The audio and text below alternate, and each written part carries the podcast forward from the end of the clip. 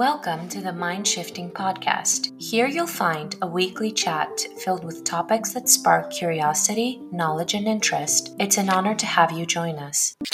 This episode is going to be a bit different. Today I will have a guest, as I like to call her my podcast fairy. She is the editor of this podcast. She comes up with the lovely jingles you guys enjoy and you keep texting me about saying you love the little transitions here and there. And we have put together some of the questions from my weekly Q&A I do on my Instagram page at mindshift.gr and we've sort of rounded up some questions that were either not so much repeated, but they were asked about in different ways from most of you. And I will have a moment to discuss it more in depth rather than just a quick response in an Instagram story. So, my podcast fairy will be reading the questions and I will be responding. I hope you guys enjoy this q&a session and make sure to tune in on instagram for the weekly q&a i have there at mindshift.gr Asimina, do you have any ideas on how to love and accept ourselves? Hmm, ideas on how to love and accept ourselves. I think the most important thing that we should consider, first of all, is what are the things we like about ourselves? Let's start with basic stuff. What are the qualities we appreciate in ourselves? And we think that maybe if more people had these qualities, you know, the world would be a better place. So start by recognizing those qualities and then allow yourself the space to make mistakes. Don't be your worst critic. And I'm guilty of that. I used to be my harshest critic, but I realized that it doesn't help me in any way. If anything, I just put myself down before others do it. So start being softer and gentler to yourself. Make room for mistakes, make room for second guessing and changing your mind and changing your opinion. This is all welcome. Why aren't we able to directly tell someone the truth? Why is it expected for the other person to figure it out on their own?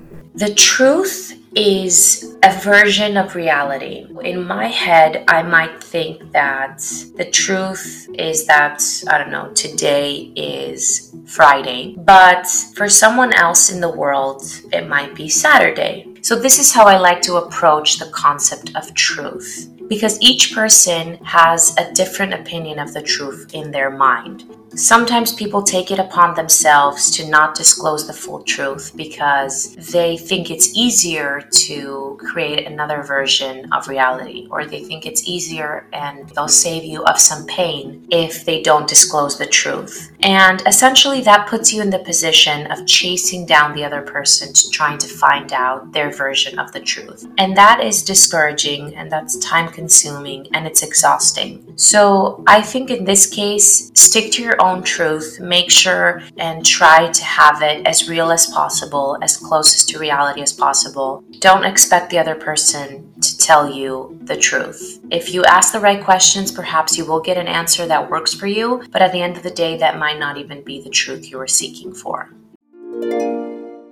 When your boss is rude and misbehaves to his thing, what's the best way to react?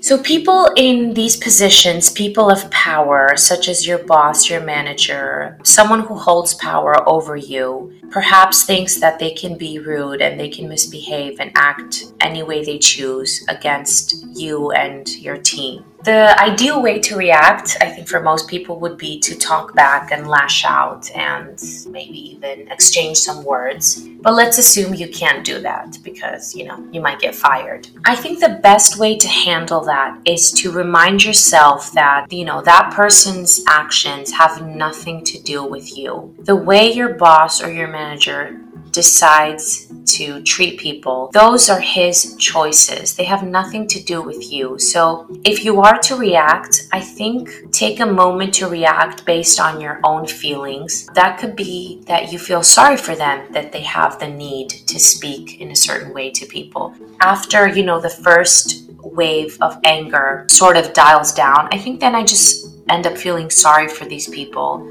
They think this is the best way to treat the team they work with. So I would try to say react to your own feelings and not to the other person's actions. How can we better adjust the sudden changes of life? So, life is all about changes. And I think, if anything, this year has been the most instrumental example to understand how quickly life can change. There is no way to be actually prepared for everything life will throw at you, every curveball. But I think if you trust yourself, trust your instincts, you are confident in your abilities, and you have a tight group of people around you that are willing to help you settle into any changes, that is the best you can ask for in this kind of situation. There's no way to predict life's changes, and there's no guarantee that even if you're living on edge, constantly prepared, that you're actually going to accept whatever life throws at you. Just trusting yourself and your abilities is the best thing you can do when facing these changes. Now, the second topic we discussed on the Q&A was thoughts before going to bed. This was a very interesting Q&A and I hope you guys find it interesting as well. I think of all the things I have to do the next day and I worry. So once the head hits the pillow, you just start making a mental list of every single thing you need to do the next day. And most likely you're going to worry and you're going to panic because you start making a mental plan of, okay, I need to do this. And in order to do this, I have to do that afterwards. It's a vicious cycle that you have to be the one to break it. The easiest thing you can do is have a notepad next to your bed and a pen and immediately start writing down every thought that comes to mind. When you write down something, it's as if you're taking it out of your mind and you're placing the weight on a piece of paper. And that does help, certainly. But if that doesn't help, I would suggest before going to bed, make a plan of the next day. Don't try to make it down to the minute of every single thing how it's going to play out, but just have a general scheme of how you want the next day to play out. Don't, you know, burden your mind with these thoughts when you're in bed. I should have done this. I should have done that. Yes, I should have done this and I should have done that who doesn't do that? Because honestly, I would like to meet a person who doesn't do that. You start replaying in your mind the day that you just had, and you think to yourself, had I left five minutes earlier, I would have done this, and I could have done that, and I should have spoken earlier to this person about that topic. You just go through all the motions and you replay every conversation in your head. There's nothing you can do, I guess. It's harsh, but it's the truth unless you can go back in time, there's really nothing you can do about repeating to yourself possible mistakes you made and trying to create different scenarios for things. I think of what I did throughout the day and if I should have done something differently. And again, similar to the previous question, okay, you think of scenarios of how things could have been played out differently. If that actually helps you and prepares you for the next time, then give it a try. But again, realize that there's no way you can go back in time and change what happened. But if you think to yourself that, okay, I left five minutes later, let me try to leave five minutes earlier, then yes, perhaps that will help you in the end. But replaying conversations and going over small tasks, I really don't think that replaying that in your mind can actually help. Another Q&A we had was about therapy and how do you know you have found the right therapist for you and just general questions in regards to this topic. How do I know if a therapist is a good fit for me? A lot of you did send in something similar. How do I know if a therapist is a good fit for me?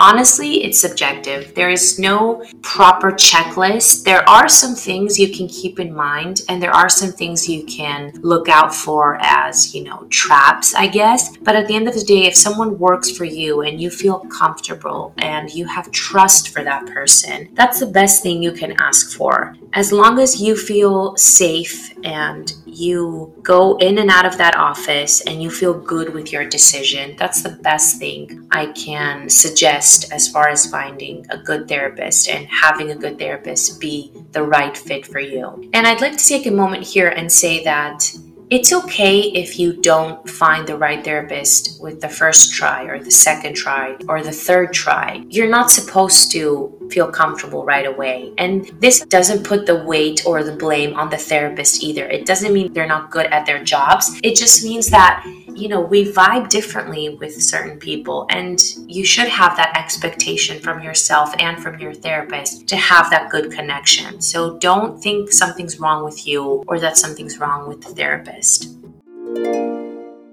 If you feel better after therapy, do you stop?